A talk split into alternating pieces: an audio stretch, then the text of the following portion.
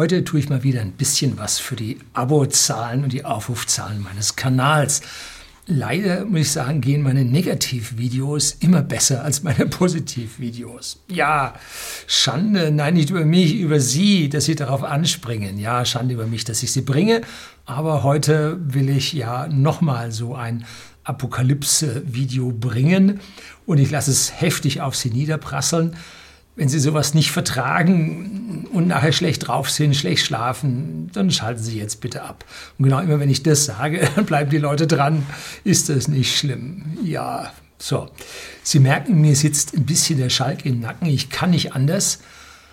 In all dem Chaos, was sich bei uns gerade so tut äh, und was ich hier am Horizont auf uns zukommen sehe, liegt aber auch eine Chance.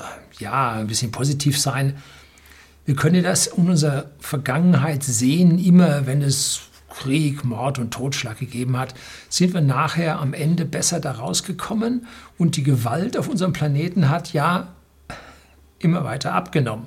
Heute sterben bei Auseinandersetzungen, so schlimm das für jeden Einzelnen ist, nur noch Promille oder Zehntel Promille der Weltbevölkerung. Früher hat es schon mal bei den Hundenstürmen äh, so 40 Prozent dahin gerafft. Und es ist also ein ständiges, ständiger Rückgang von diesen menschlichen Bedrohungen, die wir haben. Also das ist die gute Sache, aber es gibt natürliche Phänomene, die uns hier ja ganz heftig bedrohen. Und da will ich heute mal auf einen raus und will hier noch ein Schippen Kohle in die Titanic, äh, in den Ofen der Titanic hineinschippen und Vollgas auf Richtung Eisberg. Ich spüre schon, wie es ein bisschen kälter wird. Ja, bleiben Sie dran.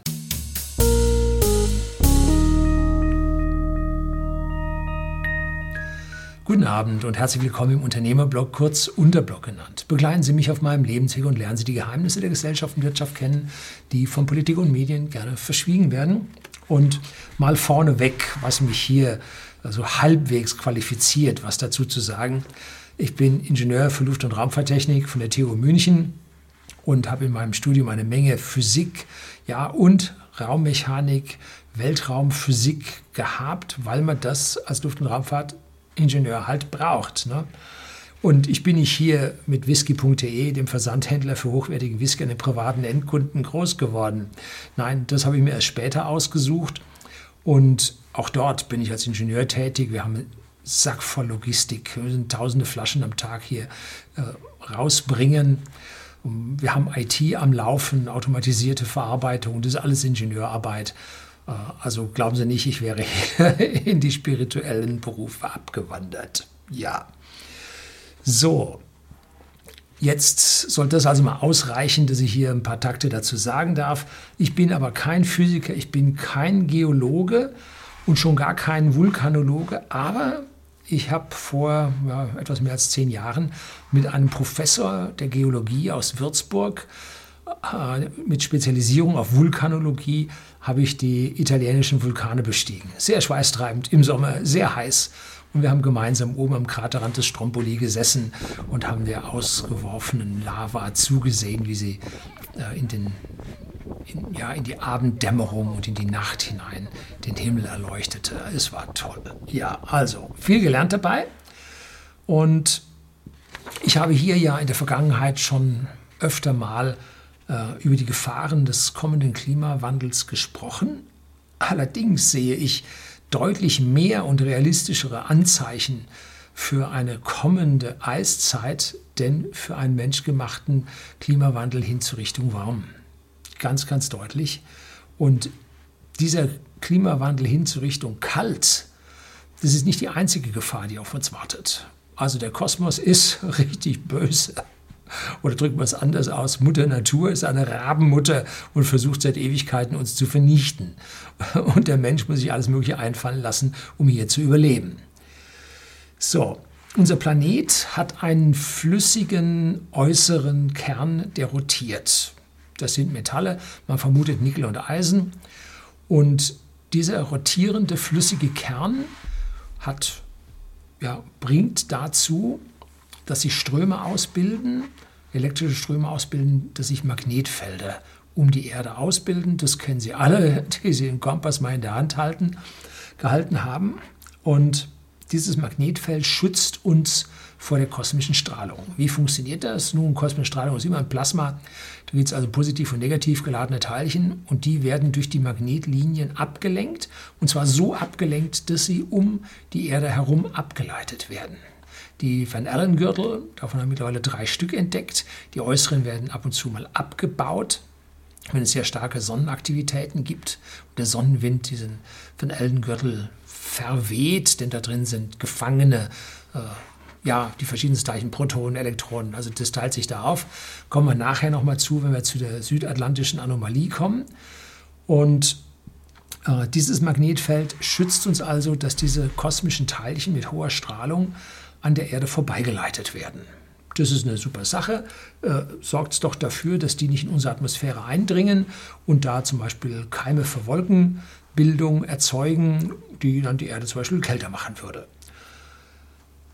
Diese Magnetlinien gehen vom, je nachdem wie rum man nun rechnet, ist egal, vom Nordpol aus und gehen dann, wie heißt das, Selenoid mäßig und dringen im Südpol wieder in die Erde ein, gehen dann durch den magnetischen Kern und treten oben wieder aus. So. Nun gehen so, haben Sie sicherlich schon mal gesehen, äh, wie das ausschaut mit diesen Magnetfeldlinien. Und es gibt äh, ja weiche Stellen in diesem Magnetfeld, zum Beispiel am Nordpol und am Südpol. Dort können nämlich diese kosmischen Teilchen eindringen und mit der oberen Atmosphäre in Wechselwirkung treten und es gibt dann äh, das Polarlicht. So. Tolle wabernde Erscheinungen sind die kosmischen Teilchen, die hier mit der Atmosphäre interagieren und dabei Photonen abgeben.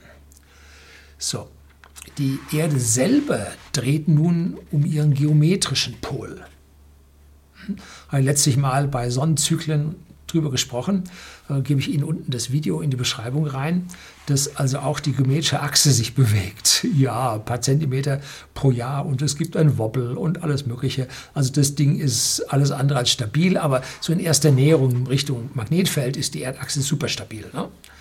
So, und die Nord- und Südpole sind nun nicht identisch mit den Drehachsen, sondern weichen davon deutlich ab. Zum Beispiel hier auf diesen Luftfahrtkarten, die ich noch von meinem Dasein als Piloten habe, sind Linien eingezeichnet, die äh, gestrichelt sind und hier die äh, Deklination anzeigen, magnetische Deklination. Wenn Sie also mit dem Flieger fliegen und Jetzt zeigt der Flieger die Magnetnadel nach Norden, sie fliegen genau nach Norden, sie fliegen nicht nach Norden. Ne? Wir haben, sie haben eine Abweichung, zwei bis drei Grad Ost.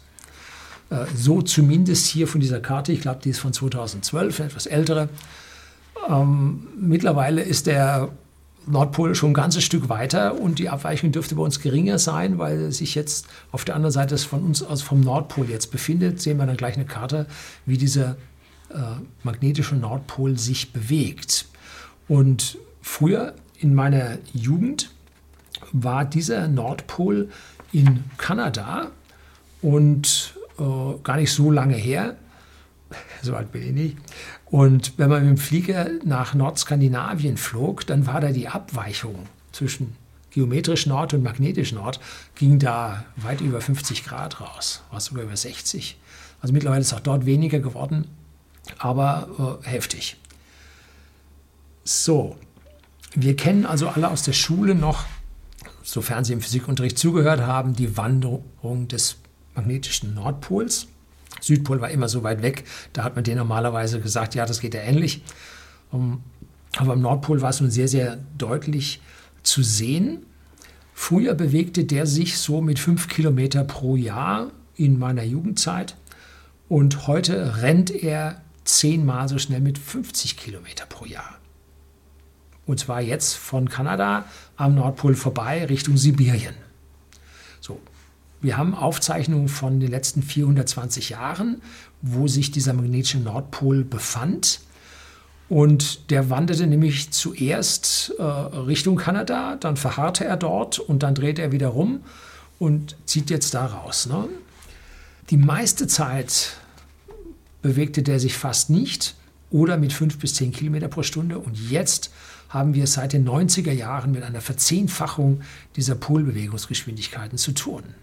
Hm, das ist verdächtig. Nun, jetzt fragen wir uns, warum bewegt sich denn der Pol? Na, gute Frage. Äh, die richtigen Antworten sind noch nicht gefunden. Hier streiten die Gelehrten und so ist es genau richtig. Wissenschaft muss sich streiten. Und die Theorie, die am längsten durchhält und nicht gekippt wird, die war es dann. Solange bis dann wieder eine neue Theorie kommt, die dann die alte kippt. Das ist Wissenschaft. Wir irren uns voran. Das ist wichtig. Und der Erdkern ist also nicht so homogen, wie wir ihn auf schönen Zeichnungen gezeigt bekommen, dass der Kreisel innen drin des flüssigen Metalls nun sauber drehen könnte. Oh, na, eher nicht. Wir sehen auch, dass die Kruste auf der Erdoberfläche nicht überall stabil ist. Wir kennen die Plattengrenzen, Plattentektonik, äh, wo die Platten untereinander tauchen oder aneinander stoßen, sich dann Gebirge auffalten wie unsere Alpen, wie sich die europäische Platte mit der afrikanischen Platte zusammendrückt und wir dort die Vulkane äh, an den Liparischen Inseln, am Stromboli, Ätna, Vesuv, äh, Phlegräischen Felder, wie sie dort aufgereiht sind, genau entlang der Plattentektonik. Oder im Pazifik den Ring of Fire, auch ganz dolle. Oder in Indonesien äh, waren wir da auch an den Vulkanen dran. Das ist jetzt auch schon über zehn Jahre her. Äh, auch dort äh, eine Kette an Vulkanen, die da nebeneinander stehen. An diesen Stellen gibt es auch immer wieder Erdbeben, weil die einander reiben. Es gibt Ausbrüche und es gibt zusätzlich noch sogenannte Hotspots, das heißt in den halbwegs stabilen Platten, dort wo sie homogen zu sein scheinen, bilden sich äh, heißere Hotspots, äh, in denen die Magma nach oben treibt, drückt, bis sie dann auf einmal einen Vulkan auswirft, zum Beispiel Kanarische Inseln, so ein Hotspot. Der bewegt sich nicht so schnell, der bewegt sich nur mit ein paar Zentimetern pro Jahr, aber immerhin auch er bewegt sich. Das zeigt also, dass sich da eine ganze Menge tut und man ist jetzt hingegangen und hat nun die Magnetfeldrichtungen von sich erstarrender Lava ähm, ja, geologisch untersucht und hat sie jetzt nach Magnetfeldrichtung ausgewertet, weil die Magma, wenn sie erstarrt, die entsprechenden Metallteilchen, die magnetisch sind, in der Richtung des Magnetfeldes erstarren lässt und man hiermit nun aus der Vergangenheit, aus Millionen Jahren Vergangenheit rausbekommt, wie damals das Magnetfeld war. Und dann sieht man in so einem Stück, wie auf einmal das Magnetfeld hier sich verändert. Boah, ja, also es hat auch in der Vergangenheit schon Bewegungen des, der Pole gegeben. Warum soll das heute nur der Fall sein? Hat es also alles schon mal gegeben. Und man sieht sogar eine Umkehr des Magnetfeldes. Nordpol zu Südpol und Südpol zu Nordpol. Auch nicht so ganz neu, weil dasselbe passiert oder was Analoges passiert in den äußeren Schichten der Sonne, wo sich hier Magnetfelder auch umdrehen und damit es sich zu diesen äh, Sonnenzyklen, die im Schnitt elf Jahre äh, den mit dem, boah, wie heißt das die Nummer, Hale-Zyklus, da äh, sich die Magnetfelder immer umdrehen. Kann man dann an den Sonnenflecken erkennen, wie die im Prinzip in der anderen Richtung auf einmal ausge, äh, in die andere Richtung sich ja auswerfen, ihre Auswürfe zeigen. Und äh, gerade sehen wir hier also eine Umkehr dieses Zykluses zwischen dem 24. und dem 25. Halbzyklus. Und da sind die Sonnenflecken momentan weg. Es gab mal wieder so im September, haben wir mal sechs, fünf, sechs, acht Stück gesehen. Aber weitgehend ist jetzt null die Sonne, weitgehend fleckenfrei. Gerade kommen wieder ein paar. man hat angenommen, der Sonnenzyklus wird jetzt also steil ansteigen und so hoch werden wie der vorherige oder noch höher. Dann kam ja, nee, doch eher nicht. Jetzt wird er nur so hoch wie der vorige. Jetzt sagen die ersten, ne, wird wohl schwächer werden. Ja, und das ist so wie bei der Wettervorhersage, versucht man hier die Sonnenzyklen vorherzusagen mit allen möglichen Modellen. Äh, ja, statistisch in der Vergangenheit funktioniert es, momentan in der Zukunft funktioniert es nicht. Die Sonne ist verdächtig ruhig. Also da schaut nicht so doll aus. Gut, habe ich Ihnen alles in, beim Video über die Sonnenzyklen hier angegeben. So, da das Metall im Erdkern jedoch viel oder im äußeren Erdkern doch viel dichter ist als das vergleichsweise leichte Plasma der Sonne, sind diese Wechsel weniger häufig oder zeitlich gesehen ist dieser Kreisel viel stabiler als in der Sonne. Und hier gibt es also jetzt vom United States Geological Service, äh, USGS, gibt es hier ein Diagramm, was Ihnen die Pole Shifts, die es in der Vergangenheit gegeben hat, zeigt. Ganz oben ist die heutige Zeit, 0. Und nach unten ist die Skala in Millionen Jahren. Also ganz unten haben wir 5 Millionen Jahre in der Vergangenheit. Schwarz sind die Balken, sind die Zeiten, in denen das Erdmagnetfeld so stand, wie es heute steht, Nordpol oben. Und ausgespart weiß ist es nun, wo das Magnetfeld in der anderen Richtung stand.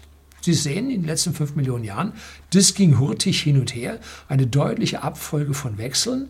Und wenn man hier einen Durchschnitt bildet, dann wechselt das Magnetfeld alle 250 bis 300.000 Jahre. Aktuell haben wir, Achtung, Achtung, für 780.000 Jahre ein stabiles Magnetfeld. Was sprach ich von Apokalypse? Das schaut gerade mal komisch aus. Und die längsten stabilen Zeiten vorher betrugen 580.000 Jahre und 590.000 Jahre. Das heißt, was wir jetzt haben, ist ein echter statistischer Ausreißer. Wir sind also lange, lange schon überfällig.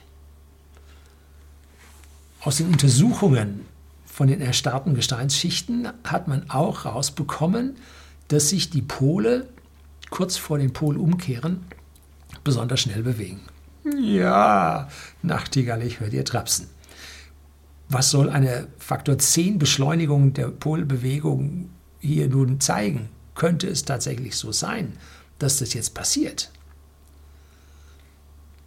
In der Vergangenheit kam es wohl auch dazu, hat man mittlerweile mehr Untersuchungen gemacht, dass das jetzt nicht einfach zack sich umdreht, sondern dass sich zwischendrin mehrere Pole oder Polpaare auf der Erde ausbilden. Man hat also bis zu sechs Polpaare in manchen Konfigurationen gefunden. Das ist also innen drin, bevor sich das alles wieder sauber frisch einstellt, es hier zu lokalen äh, Rotationen kommt, die lokale Magnetfelder dann dort ausbilden. Wie lange dauert denn so ein Polschwung, Umschwung, so ein Pole Shift? Hm, gut, also es gibt äh, Wissenschaftler, die sagen wenige Jahre und andere Wissenschaftler sagen tausend Jahre. Also Wissenschaft streitet hier, das ist gut so. Wissenschaft hat verschiedene Ansätze, das ist gut so. Ähm, wenn es uns gut ergeht, dann sind es die tausend Jahre. Wenn es uns weniger gut ergeht, dann sind es wenige Jahre. Ja, was kann die Theorie noch stützen, dass es zu einem Pol Shift kommt. Es gibt eine sogenannte südatlantische Anomalie. Hier reicht der innere Van Allen-Gürtel bis 200 Kilometer an die Erde heran und die Satelliten müssen da durch. Führt öfter mal zu Ausfällen von Satelliten. Muss man die ISS, wenn sie da durch muss, äh, wird sie dann besonders abgeschirmt. Ähm, Astronauten haben also dann schon mal Flirren vor den Augen oder Photonenspuren vor den Augen gesehen, die sich also dann ja, auf der Netzhaut abgebildet haben durch die Strahlung, äh, also durch die kosmischen Teilchen. Also da geht dann schon was ab. Und die Erdseite, auf der Erdseite ist dann das Magnetfeld hier besonders schwach. Und die Größe, die Ausdehnung der südatlantischen Anomalie, Bild zeige ich Ihnen, vor Uruguay oder vor Südamerika im Atlantik, im Südatlantik, hat sich in den vergangenen 80 Jahren verdoppelt. Die wächst hurtig und die magnetische Intensität ist in derselben Zeit ja um mehr als 10 Prozent gefallen. Genauso wie am Nordpol die Intensität hier auch um 10, 15 Prozent gefallen ist. Äh, es wird sogar im Südatlantik noch heftiger. Es bildet sich ein zweites Zentrum langsam über Südafrika aus. Hm, ist das jetzt der Übergang zu einer, ja, zu einer Zeit, in der wir mehrere Pole dann sehen werden? Solange bis sich dann ein neues Feld ergibt. Es gab auch ganz kleine oder sagen wir kurze, ja, in geologischen Maßstäben kurze Polumkehren, so vor 1,19 Millionen Jahren, vor 2,08 Millionen Jahren und 2,14 Millionen Jahren.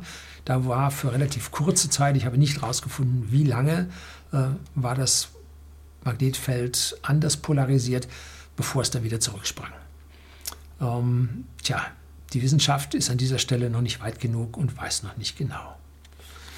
Was passiert denn dann? Jetzt habe ich gesagt, was da ist. Apokalypse haben wir noch nicht. Gut, dann wechselt Magnetfeld, drehen wir unseren Kompass rum. Äh, macht ja nichts. Hm, ich habe mal Science Fiction vor Jahrzehnten gelesen. Ich weiß nicht, ob das der Eschbach war. Weiß ich nicht mehr so genau. Ähm, da ging es um einen Polshift und was dann dort passieren kann. Und zwar eine gewaltige Einfluss auf unsere gesamte Technik, auf unsere gesamte Elektrizität, äh, Versorgung, äh, auf unsere gesamten Computer, weil das Magnetfeld so massiv gestört wird und die kosmischen Teilchen jetzt durchschlagen können. Und die können Ströme induzieren, dass alles durchbrennt. Die können äh, Speicherzellen in Computern zum Umschlagen bringen. Also da kann ihnen viel, viel, viel passieren. Es kann sogar so weit gehen, dass diese kosmischen Teilchen äh, in silikatreicher äh, Magma in Vulkanen äh, ja, diese anregen und zum Ausbruch bringen neuesten Theorien habe ich Ihnen auch bei den Sonnenzyklen mitgegeben, äh, sprechen davon, dass wir die heftigsten Vulkanausbrüche immer im Wechsel zwischen zwei Sonnenzyklen hatten. Das heißt, der eine Sonnenzyklus geht runter, der andere ist noch nicht ganz da. Und in der Zeit, wo die Sonne ihr schützendes Magnetfeld nicht über die Erde hält, wo die Erde auf ihr eigenes Magnetfeld besonders stark angewiesen ist, kommen diese Teilchen durch aktivieren die Vulkane, die brechen aus und machen hier einen kleinen nuklearen Winter. Die sagen ja immer, ja, die Eiszeiten sind ja passiert, weil die Vulkane ausgebrochen sind. Das ist nicht die Sonne. Es sieht momentan so aus, als würde die Sonne die Vulkane triggern. Das heißt, wenn die Sonne kalt wird, es eh kalt wird, dann kommt verstärken noch die Vulkane dazu. Bah, herzlichen Glückwunsch. Eiszeit ist nicht schön. Wenn dann also hier Vulkane noch hochgehen, während die, der Magnetschutz gefährdet oder zusammengebrochen ist, die Sonne in ihr großes Minimum geht. Das Monda-Minimum wird momentan für 2040 plus minus zehn Jahre vorhergesagt, also ein neues Monda-Minimum, ein großes solares Minimum, wo sich die ganzen 200 Jahreszyklen, 80 Jahreszyklen, 11, 22 Jahreszyklen alle im Negativen überlagern. Und da kann es also durchaus sein, dass wir es hier zu extremen Klimaverschlechterung in Sachen Minusgraden kommen. wir reden hier nicht von 2 Grad, wir reden hier von minus 4, minus 6, minus 8 Grad. Und wenn wir uns den geschichtlichen oder vorgeschichtlichen Verlauf äh, von Kaltzeiten und Warmzeiten uns anschauen, dann waren die Warmzeiten immer nur ganz kurz. Wir leben jetzt gerade in einem Interglazial und zwar schon seit 11.500 Jahren. Das war selten länger als diese 11.500 Jahre und dann kam wieder Eiszeit. Also wir können, es könnte sein, dass wir im ausgehenden Interglazial liegen und jetzt es heftig in Richtung kalt geht. Wenn dann dazu so ein Polumkehr und die Sonne kommt, boah. Ja, was kann dann passieren? Nun, es kann sein, so wie die Würmeiszeit hier am Starnberger See, wo whisky.de, der Versender für hochwertigen Whisky an den privaten Endkunden zu Hause ist, war Gletscher. Norddeutschland war Gletscher.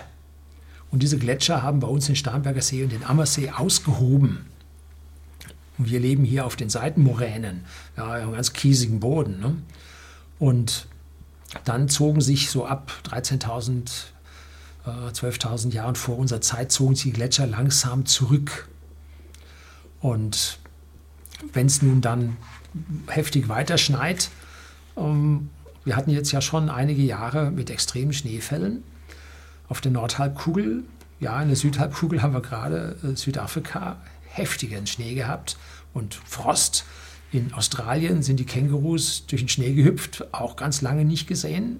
Gletscher wachsen, ja, hält man alles von ihnen fern. Ne? Ähm, die Schilder im Glacier National Park 2020 werden diese Gletscher verschwunden sein, hat man abmontiert, weil der Gletscher wächst wieder.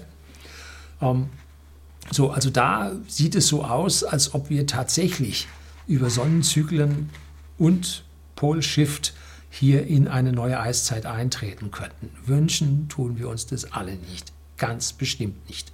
Denn immer wenn es wärmer war, hat es dem Menschen gut getan, hat die, hat das Leben auf der Erde äh, massive Vorteile gehabt. Und wenn es kalt war, war alles ganz böse dran. Ne? So, was bleibt oder was bliebe, wenn sowas nun tatsächlich passieren würde? Nun, sie sollten mit ihren Nachkommen ähm, in äquatorial nahe Gegenden auswandern, weil die immer davon verschont wurden. Und äh, es könnten, ich sage mal, zwei Drittel, mindestens die Hälfte aller Menschen auf der Erde verhungern, weil die Sonne und die freien Ackerflächen für die Ernährung halt so wichtig sind. Kann alles passieren.